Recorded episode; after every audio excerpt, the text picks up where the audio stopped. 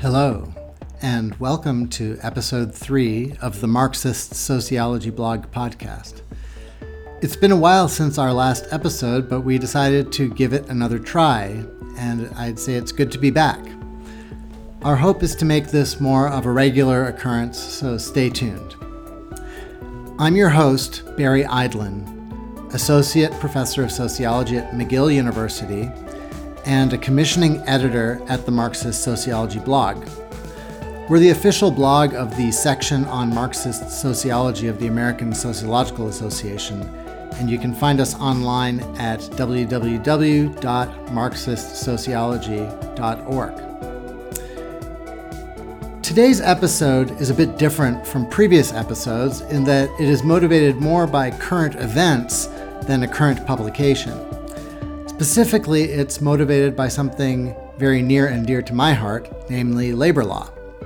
Now, before you skip ahead, let me just make the case that if you care about power and inequality, if you care about workers' rights, if you care about movements for social change, then at some level you need to care about labor law. And I think that the discussion you're about to hear does a good job of demonstrating this, so I hope that you'll stick with us. Okay, so we're talking about labor law. But we're not just talking about any labor law, we're talking about right to work laws. And the reason we're talking about right to work laws is that on March 24th of this year, Michigan Governor Gretchen Whitmer signed legislation that repealed Michigan's right to work law, which had been passed in 2012. It was the first time since 1965 that a right to work law was repealed, and only the fifth time ever since these laws began getting enacted in the 1940s. But what are right to work laws? Despite their name, right to work laws have nothing to do with guaranteeing any kind of right to employment. Rather, these laws allow workers in unionized workplaces to opt out of paying for the costs associated with negotiating and enforcing their union contracts. Now, that sounds pretty arcane, and at one level it is. But right to work laws have been a flashpoint of social and political conflict in the United States for decades. Anti union employers and politicians have spent much time and energy getting right to work laws passed, while unions and labor supporters have fought them tooth and nail. Just as Right to Work's passage in Michigan in 2012 was viewed as a big win for business and a crushing defeat for labor, so too was its recent repeal hailed as a major victory across much of US labor and the left, while business groups were left licking their wounds while sounding ominous warnings about the consequences. So, why is there so much fuss about such an arcane law? Why and how do right to work laws matter? What do right to work laws actually do? This has been a focus of my own research but to help me grapple with these questions and more, I'm joined by two scholars who know more about right to work laws than I do. First, Johnnie Lotesta is an assistant professor of sociology at Appalachian State University in Boone, North Carolina. She's a political and cultural sociologist with interests in political parties, labor and social movements, public policy, and American politics. Her current book project, Rightward in the Rust Belt, conducts a comparative historical analysis of political contests over right to work laws in the industrial Midwest as a window into understanding the current crisis of representation in American democracy. That is, the tendency of partisan lawmakers to pursue policy programs that do not align with the interests and preferences of voting publics. She's been following the developments in Michigan closely and we'll be able to offer some insights into what's going on there. I'm also joined by Tom VanHeuvelen. He's an associate professor of sociology at the University of Minnesota. He's interested in the long run causes and consequences of changes in economic inequality. His work has appeared in several journals, including the American Journal of Sociology, Social Forces, ILR Review, and the European Sociological Review. In particular, his piece in the American Journal of Sociology takes a deep dive into the complex and contradictory scholarship surrounding the effects of right to work laws, which I highly recommend. I'll include a link to it in the show notes.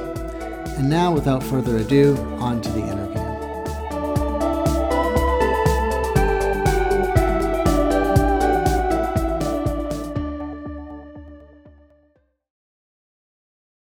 Johnnie Lotesta and Tom VanHeuvelen, uh, welcome to the Marxist Sociology blog podcast. It's a pleasure to be here. Thanks, Barry. Yeah, thanks for having us, Barry. Excited to be here. Great. I'm looking forward to our discussion. So we're speaking here today. It's April 5th, 2023, and this is the day after uh, we saw some big progressive wins in uh, the state of Wisconsin and the city of Chicago. Um, both of potentially could lead to important wins for labor, but it's too early to tell um, what's going to happen there. But we are speaking less than two weeks after Michigan Governor Gretchen Whitmer signed a bill that repeals a 2012 law that made Michigan what's called a right to work state. And this is kind of a big deal, or it isn't kind of, it is a big deal. It attracted national media attention and I would say rightly so. It was really the only, the first time since 1965 that a right to work law has been repealed in the United States and only the fifth time ever since these laws began getting enacted in the late 1930s and 1940s and it was correctly understood as a big win for labor. Um, but I think there's a big question as to how and why it's a big win. So before we get into the details of this, uh, Tom, I just wanted you to start out and briefly summarize for us first just what are right to work laws and number two, what are they supposed to do? Yeah, sure thing. So right to work laws were sort of one provision of sort of a broader set of pushbacks against sort of the major sort of labor victories in sort of the 1930s, like, you know, through, through the Wagner Act, you know, unions won a bunch of rights like the right to organize, the right to strike. Um, and just about as soon as labor started to get these large national victories, um, interest groups, business groups, you know, um, began to mobilize and organize and push back.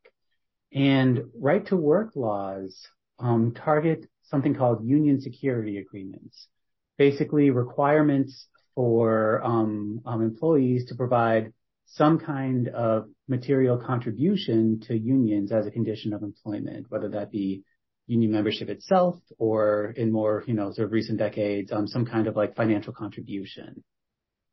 And, you know, right to work laws are. So like fair share fees or agency fees, I think. Exactly. Often called. Yeah. Exactly.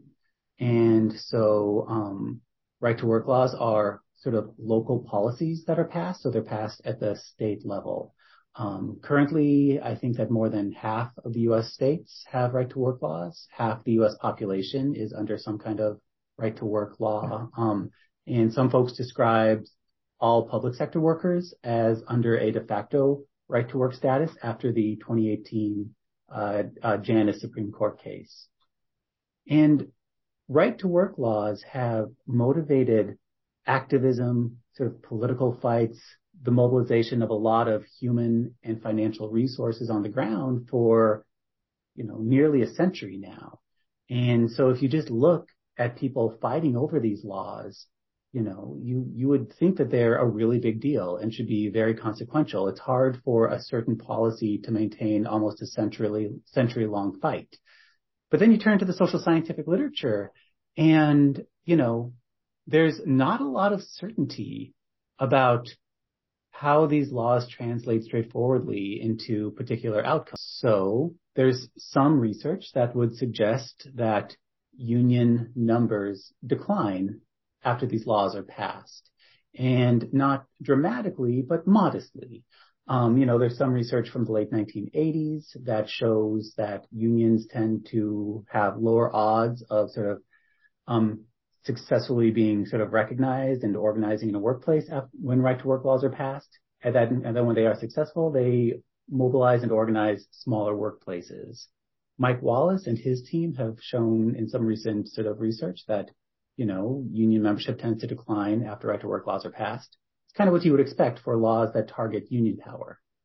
Mm-hmm. Um, you would think that and given maybe oh, yeah. if we could just interrupt uh, here, um, Um, either you or Johnnie, could you talk a bit about why pro-business groups settled on right to work as this as this chosen policy, right? So why target union security? What's the what what's you know there's there's all these different ways that you could attack labor and that you that that the groups do attack labor unions, but why right to work specifically? What's the logic behind that? I think it's a great question, Barry, and probably one that varies historically and from place to place. I mean, it's worthwhile noting, and I think we'll get into this probably a little later, that no or very few proponents of right to work today would say that it's about weakening unions, right? They have other frames for justifying these laws. But I think it's, it's useful that Tom alluded to this surge in union organizing and union wins um, in the 1930s and early 1940s. And right to work, um, by my understanding, is was really a sort of policy response to that. Um, and why right to work in particular? I mean, there's a couple of, of reasons for that, but one is sort of a matter of like what tools are available to uh, local business communities and local business leaders um, and their political allies in the states. And so the Taft-Hartley Act of 1947 amend, amended the Wagner Act in order to give states um, the discretion on how to um, restrict or not certain provisions of union security agreements, including um, the right of a union and an employer to agree to union security contracts. So compared to things like the right to association or just the basic right of forming a union, this, this sort of restriction on union security agreements is one space in which states and indeed local governments have true jurisdiction over labor law compared to the federal government. Um, and so I think that was really seen as an opportunity to um, put limits in the place of union organizations, especially at a time when the federal government, by and large, right, was falling in line with this sort of liberal labor coalition and was making advances that by American standards were quite, you know, pro-labor. Did you want to add anything, Tom? Yeah, well, I think Uh, that's, I think I agree with all that.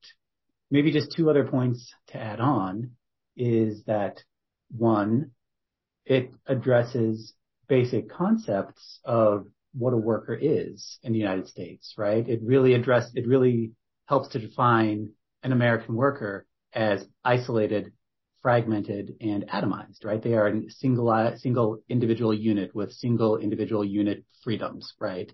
And that's, I think, easier to manage if you're an employer.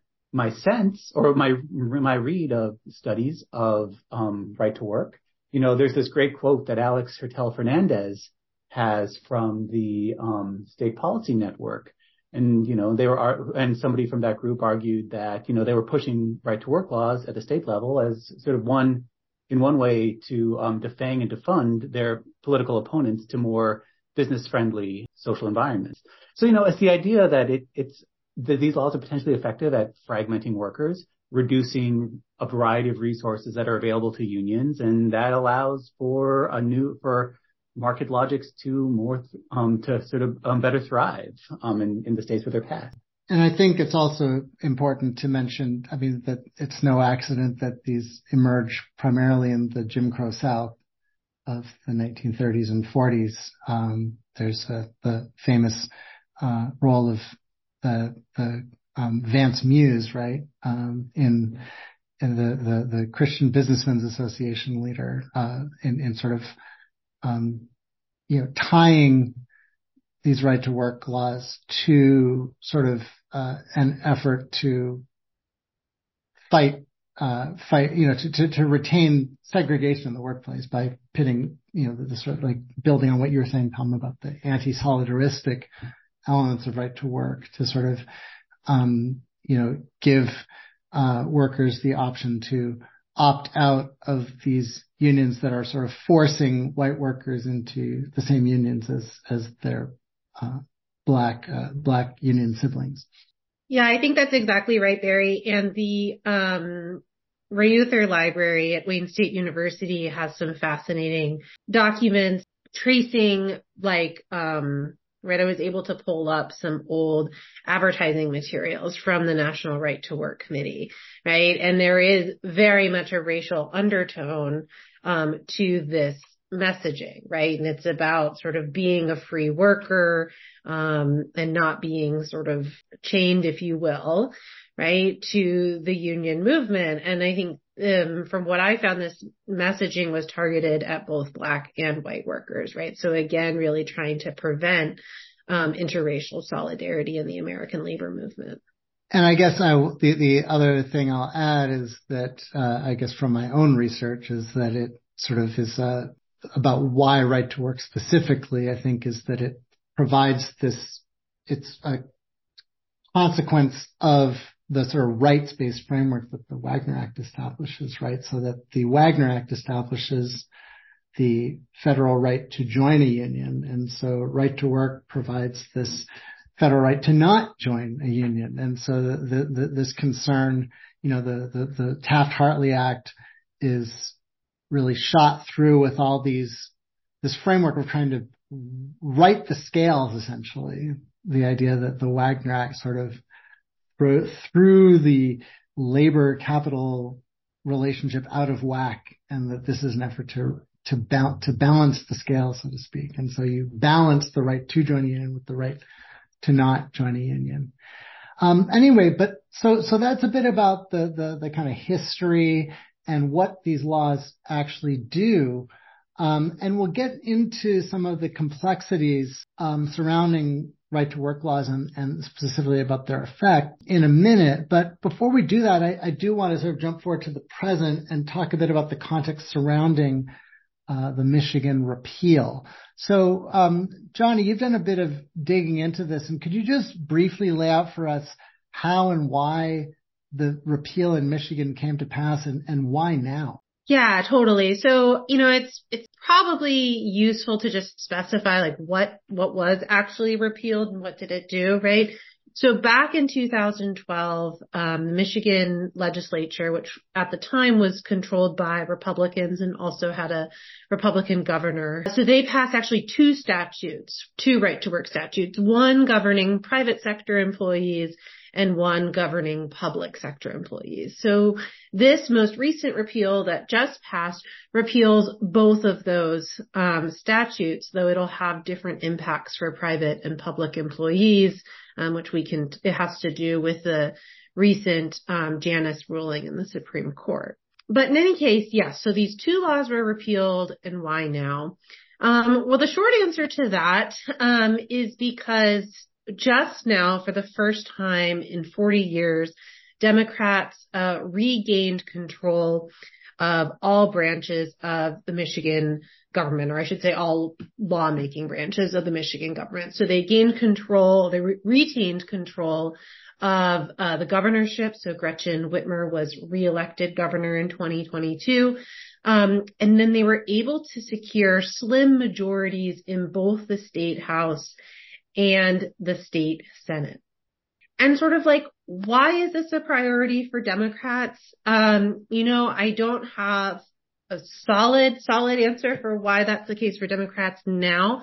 But um, I do have a few observations, right? So repealing right to work um, was a key priority for Democrats um, and labor unions in Michigan even before the legislation was formally adopted, right? And this has been a key talking point in Democratic campaigns in the state. I mean, since the law was enacted, um, right? But we never, they never had um, the governing majorities to do it unilaterally. Um, so now we have the governing majorities, or Democrats have the governing majorities. Um, what do we make of that? I mean, I think it's interesting to note that the champions of right to work repeal uh, this time around were some of the same Democrats leading the charge against right to work when it was first um, introduced in 2012. So Gretchen Whitmer, the current governor, was the Democratic minority leader in the state Senate at the time. Um, you also have more newly elected Democrats who not only have union roots, but who were around um, who were around at the time of right to work's introduction in Michigan and sort of recall that fight. Um, uh, and that includes uh, the repeal bill sponsor uh, Regina Weiss. Um, so you right, so you have this sort of like legacy connecting the Democratic Party of the early 2010s with this new majority that was just elected. Um, the second point that I'd make is that the appeal like the initial right to work statutes, um, was passed strictly along party lines. Not a single Republican voted for the repeal, at least not to my knowledge. And in their opposition to repeal, Republicans reiterated their key arguments from 2012 saying things like Michigan needs to keep its right to work law in order to keep the state attractive to employers, and if right to work were to be repealed, um, you know, the state is likely to you to lose business and investment opportunities. And the third observation I'd make is that um, Democrats had just barely enough votes to pass the repeal, right? So they have only a one seat majority in both chambers. So they needed so, absolute party discipline to make this happen. Exactly. You need absolute party discipline. And so to me, this all suggests that the tides are not necessarily turning in labor's favor, right? Although labor is certainly celebrating this particular legislative outcome, right? This repeal does not represent a profound shift in partisan thinking on right to work, right? The parties are largely taking the same positions and using the same talking points they did in 2012. So I think it remains to be seen what will become of this Democratic majority into the future, right? And to me, I think the real interesting question is can Democrats build this into a durable majority with a clear mandate for policy change? Um, and I think, you know, time will tell. So, so that's good to sort of have a sense of, of, of what's going on in the here and now. But, um, I think it would be good also to just back up and segue into your actual research, which is about how Michigan, which is of course the, in many ways the cradle of the modern U.S. labor movement, came to become a right to work state. Uh, which is sort of a, an, an interesting puzzle in and of itself. So could you lay out that story for us? Yeah, and I'll I'll do my best to try uh try to be brief. So yes. you're right. Like I agree um that it is very puzzling that an industrial Midwestern state, particularly the state of Michigan, would adopt a right to work law. And this becomes even more puzzling when we actually look into the legislative history of right to work laws in Michigan, and in fact, the fact that um, when right to work laws were first sort of spreading across the United States in the 1940s and 1950s, they were sidelined not by Democrats, but by Republican leadership. Right. And so, um, in my book, I try to illustrate how for decades, right to work laws were not only opposed by Democrats, but were really understood as a political pariah for Republicans. So the key question then is like, how do we get to this Republican party in Michigan and in other industrial Midwestern states where you have this sort of Republican party that, um, for a long time was sort of in alignment with the liberal labor coalition, did things like invite the George Romney Republicans. So. Exactly, right? They did things like they invited leaders of labor unions and labor federations to their um, conventions, right? Like labor had a seat at the table. So how do we get from that to um, come 2010, a Republican Party that is very explicitly anti-labor and which is taking up um, right to work laws and other restrictive labor reforms, you know, as a key banner of their platform. And I trace that shift um, to strategic maneuvers by mid 20th century business associations and political professionals who aimed at consolidating small and private business in particular as a formidable political force within Midwestern state Republican parties.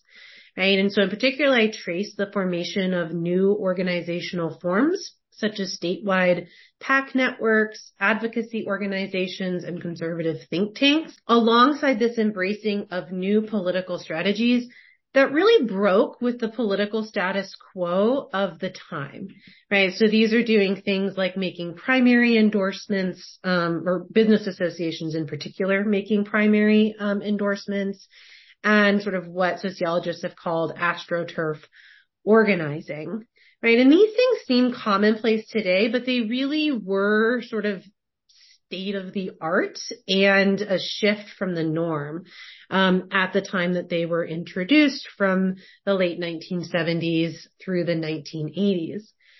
And so I argue that what this did is it really changes the political terrain uh, in Michigan, right? From a terrain where small and private business are really sort of on the art outskirts of the Republican Party and they're trying to curry favor with both parties to um, a situation where they're really holding this interstitial position, like in um, connecting all these important networks and subfields in state politics including political fundraising, policy research, opinion polling, and law. And so all of that creates a condition that come 2010, once you see this big wave, you know, Republican election, small and private business in Michigan is uniquely situated to sort of marshal these networks and resources to make right to work happen. Even though the initiative met with strong opposition from the legislature, um, including like explicit opposition from then um, Senate Majority Leader, right? And so it's sort of like now that business has this position, they're able to do all of these things to basically discipline the caucus into voting yes. So now we've got a bit of the history and the politics surrounding right to work in Michigan specifically, but I think it's important to to dig into this bigger question, which we've started to dig into, of how and why right to work actually matters. I mean, we've talked about the history of how these laws come into being, and there's obviously a big political context of sort of the backlash to the Wagner Act and stuff like that.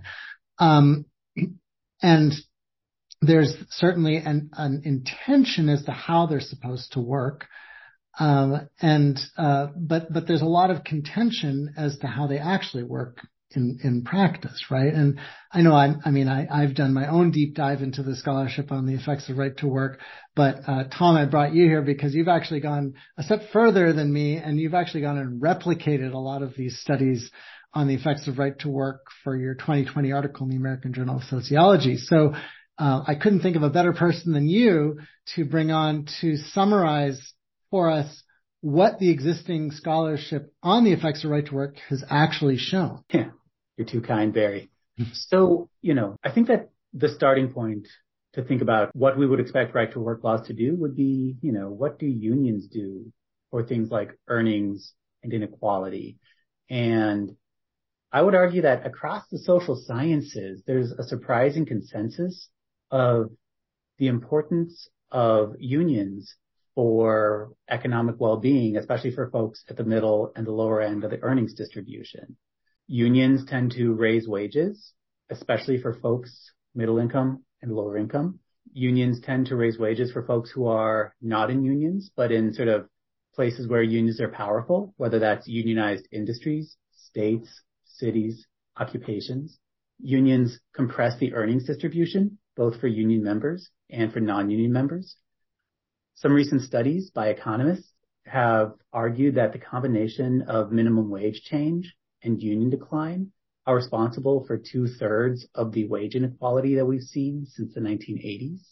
Some work that I've done with Zach Parolin shows that for um, a cohort of baby boomer men that you can track over the entirety of their careers, a unionized career is worth about a million extra dollars in your pocket. So unions are really important for reducing inequality and raising wages. So then we have this policy that is pretty straightforwardly targeted at lowering union power. And, you know, folks seem to suggest that it, it, it does. You would think that would have an effect on how unions affect earnings inequality. And it's so weirdly mixed in terms of what people find. Um, some folks find that um, it does nothing. Some folks find that right to work laws sort of unleash economic dynamism and increase wages and reduce poverty. Some folks find that um, right to work laws um, lower earnings and you know increase inequality.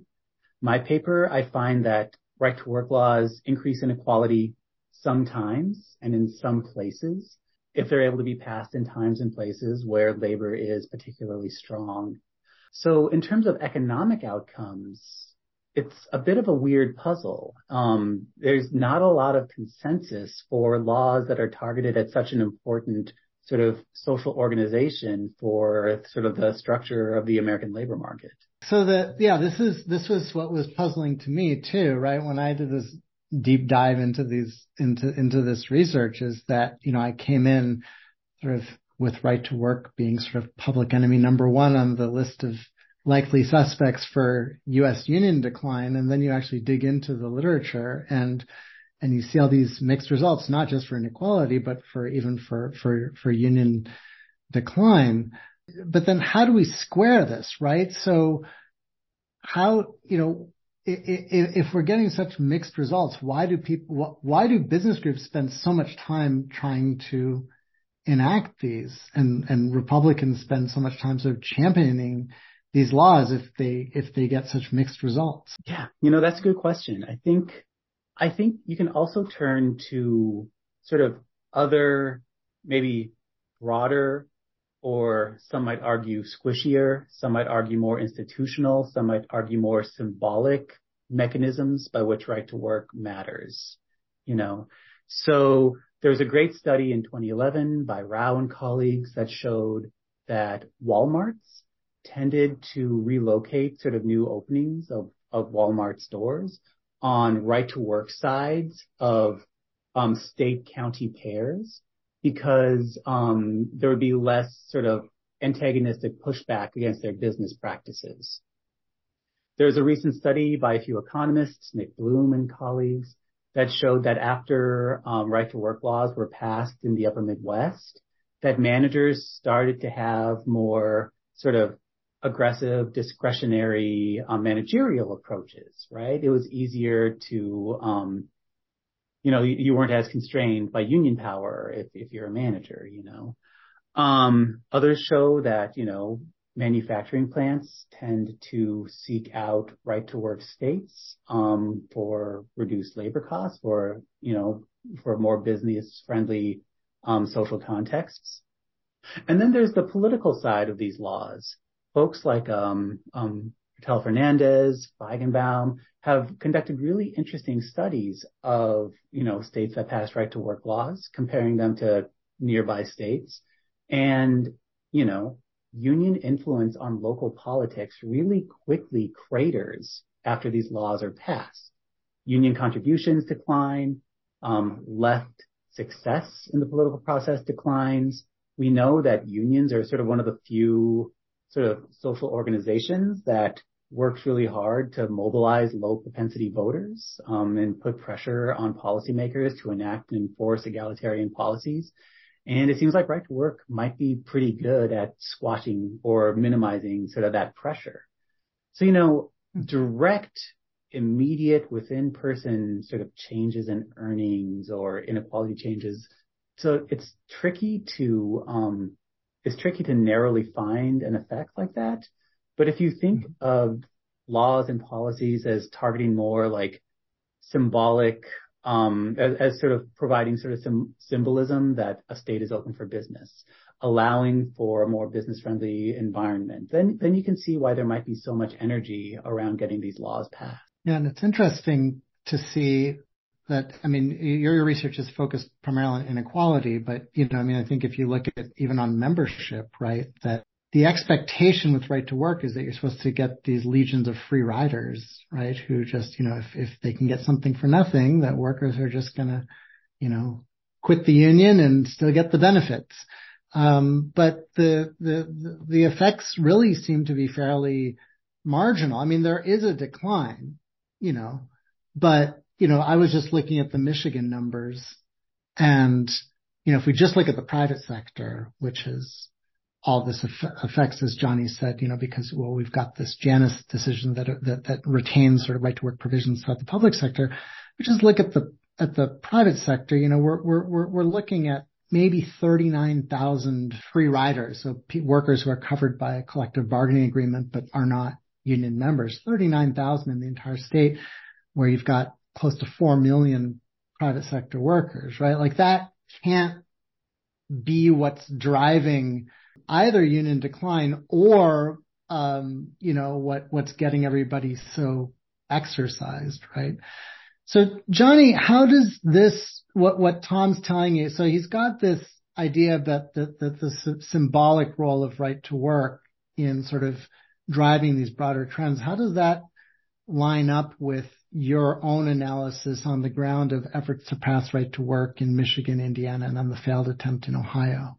Yeah, I mean, I'd say that it, I mean, it totally aligns. So thinking about right to work in, in those specific cases, I mean, um, you know, it's, it's really difficult as a sociologist, let alone a um, historical sociologist to sort of attribute intent, right, to historical actors. But there is like, I think enough preponderance of evidence that at least for some of these right to work proponents, that there was indeed a belief that right to work would sort of shift the political balance to make a more, I mean, they would describe it as a more equal playing field between business and labor, right? And so like a key example of this is right to work was, um, you know, a long time goal of the, of, um, conservatives and in particular conservative business leaders um, in Michigan, and it was sort of described as like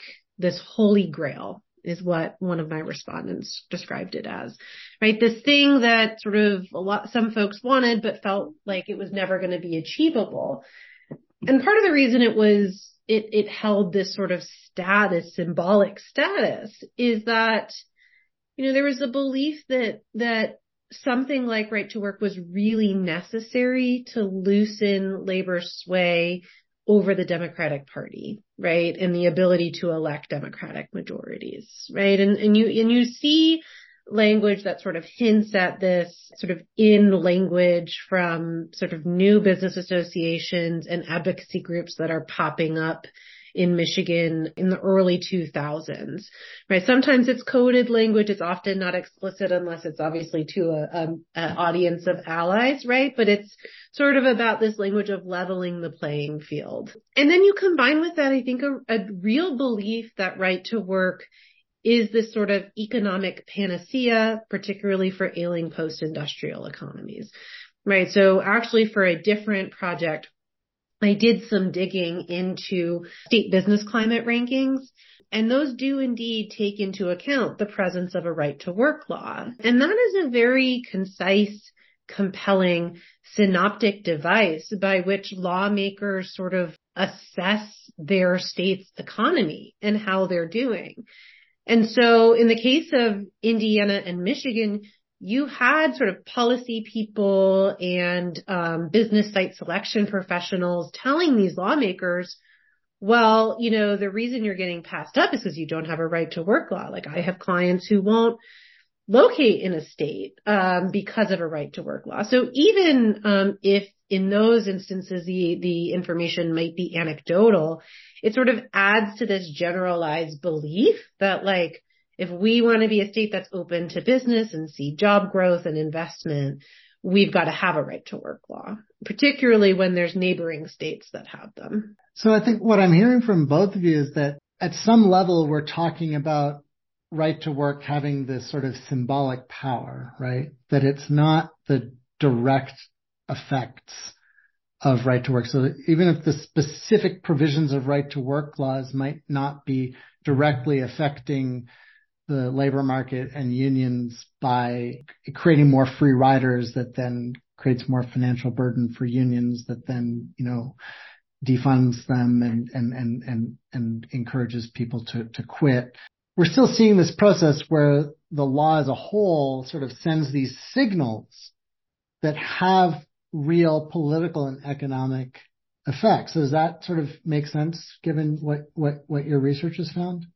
I mean, I think so. And I mean, I do wonder, I would be curious to hear Tom's thought on this because I do like wonder if some of this like difficulty in measuring an effect is about, you know, like what's that about, right? What might be driving that difficulty, right? Like I do think that, that this law, laws in general and this law in particular carry symbolic value. And, you know, we've been talking about the sort of business perspective, but symbolic value that really matters.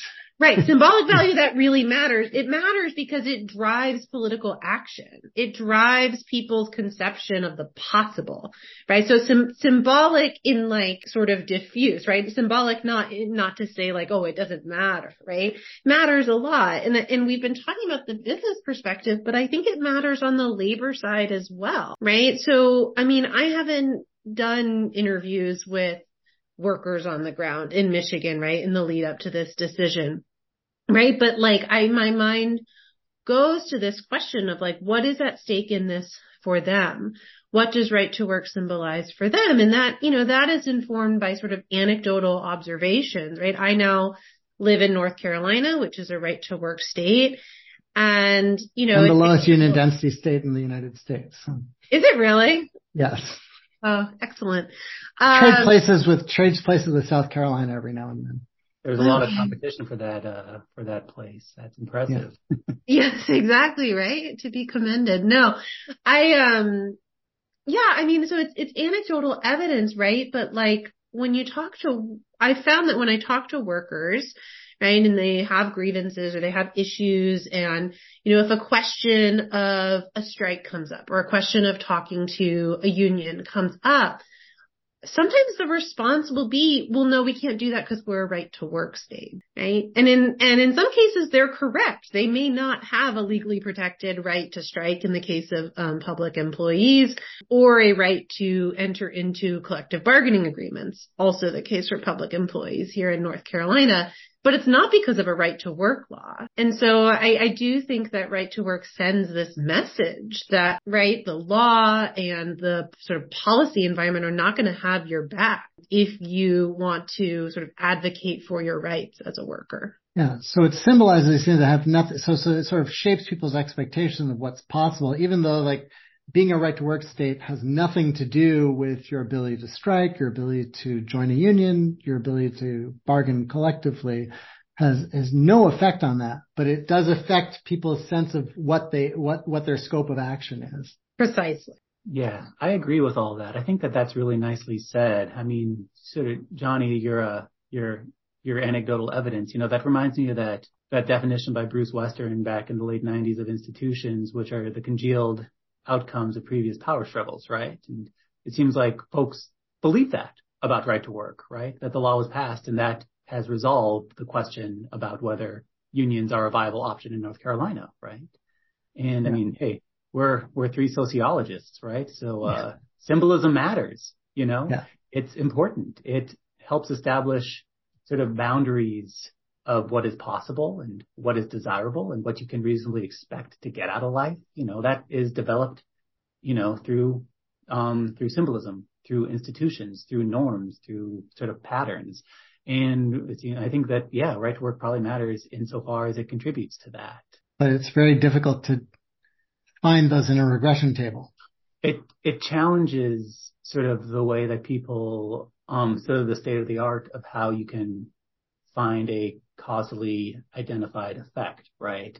Like it would be great if laws worked like taking a Tylenol and you had a stable set of people who took the Tylenol or the placebo and you could watch immediately afterwards, right? But laws that target broad issues of business friendly climates, it, it just, it's a lot trickier, right? It's a lot more diffuse. Yeah. It, it, requires a lot more creativity to find or to figure out what's going on. Hmm.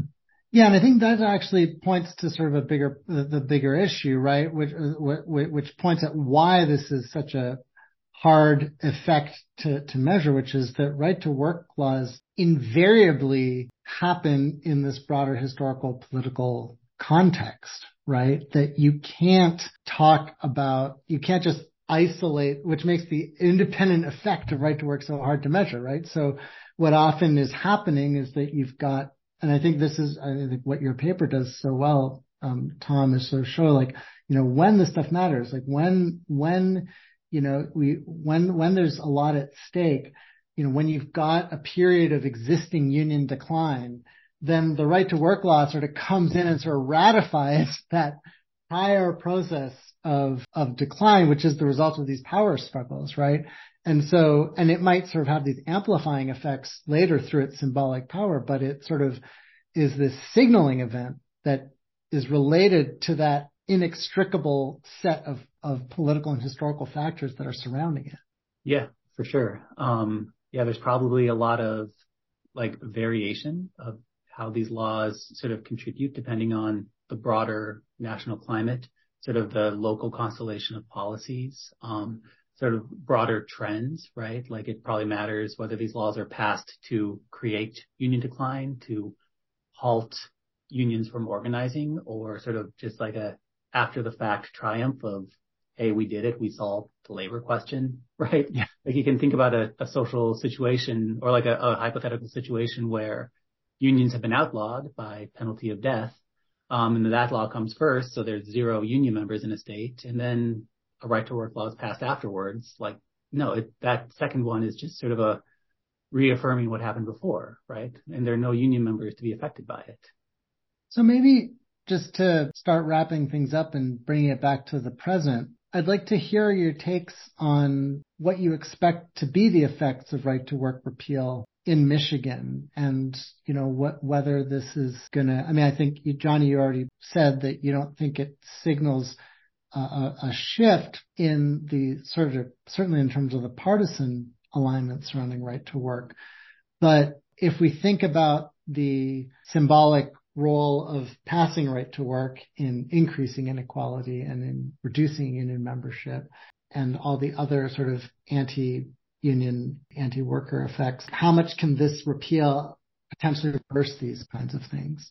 Yeah, I mean, I think, I mean, my sense is a lot of that depends on what unions and worker movements do going forward, right? Like I think, you know, one scenario is that this emboldens workers and emboldens union organizations. So yes, there have been like, there are free riders, right, in Michigan that are now, you know, once the contracts are updated and the law goes into um, implementation and all these things, right, there will be some gains. They might not be like huge gains. There will be gains in resources. But then I think the question is sort of like, A, how are those resources then deployed into building a sort of conscious and robust and diverse movement and B, like regardless of those particular or specific uh, financial resources that unions may get access to, how does the labor movement see itself and organize itself going forward? So to the extent that workers see this repeal as a signal of their ability to really have a voice in the political process, to impact political outcomes and to sort of organize and bargain for, for better working conditions and wages, then I think it's super promising. But I think some of that falls on union leadership to really seize this moment as a moment of bubbling labor power. So, I mean, to begin, I would just say that if you if you spent the last decade just following me around, listening to my predictions of the future and betting on the exact opposite happening, you would be unimaginably wealthy, right? So, so, so take this with a grain of salt. But you know, it's just I I I tend to think that you know it's I'm I'm a little I'm a little unsure, and I tend to um be a little bit pessimistic. You know, I really, you know, I think that there are real differences between getting the toothpaste out of the tube and getting it back in, you know, like I do wonder if, if it is more of a symbolic work that kind of operates to dislodge the idea of labor from politics and create a broader sense of sort of anti-labor, labor market institutions, ideas, practices.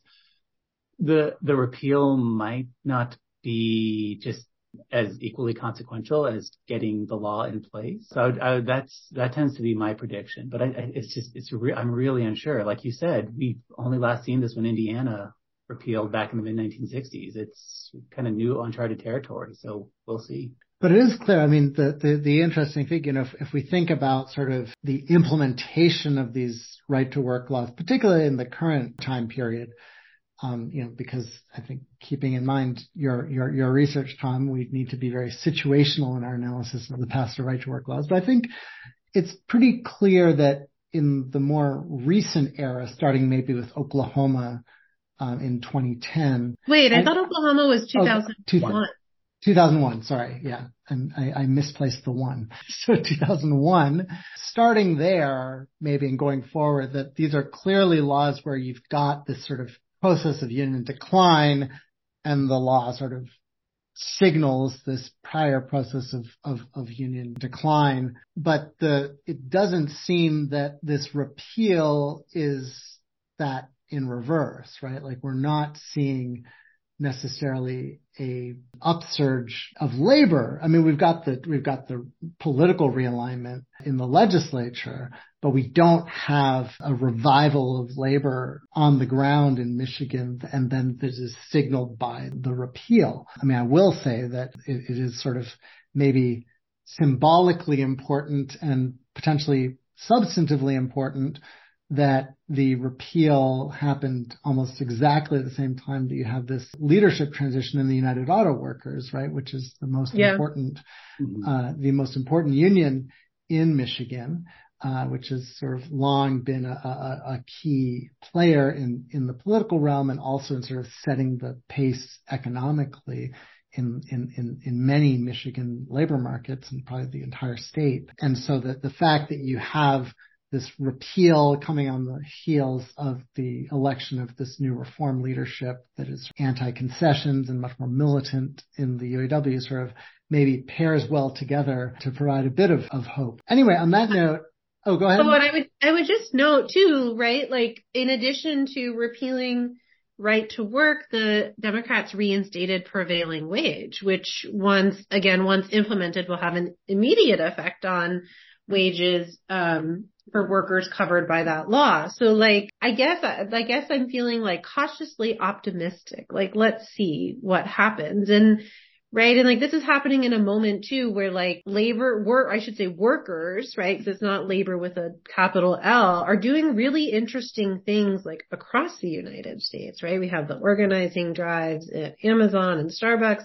you have jobs with justice is really fascinating to me. So you have all of these campaigns that are like experimenting with all of these different approaches to doing what it is that unions do, right? In some cases, they're going the sort of traditional collective bargaining route. In other cases, they're sort of really, um, working to build workers as like a broader social movement, right? And so, yeah, I guess that's just to say like, I think right to work is like a important but one tick among others in this sort of broader story.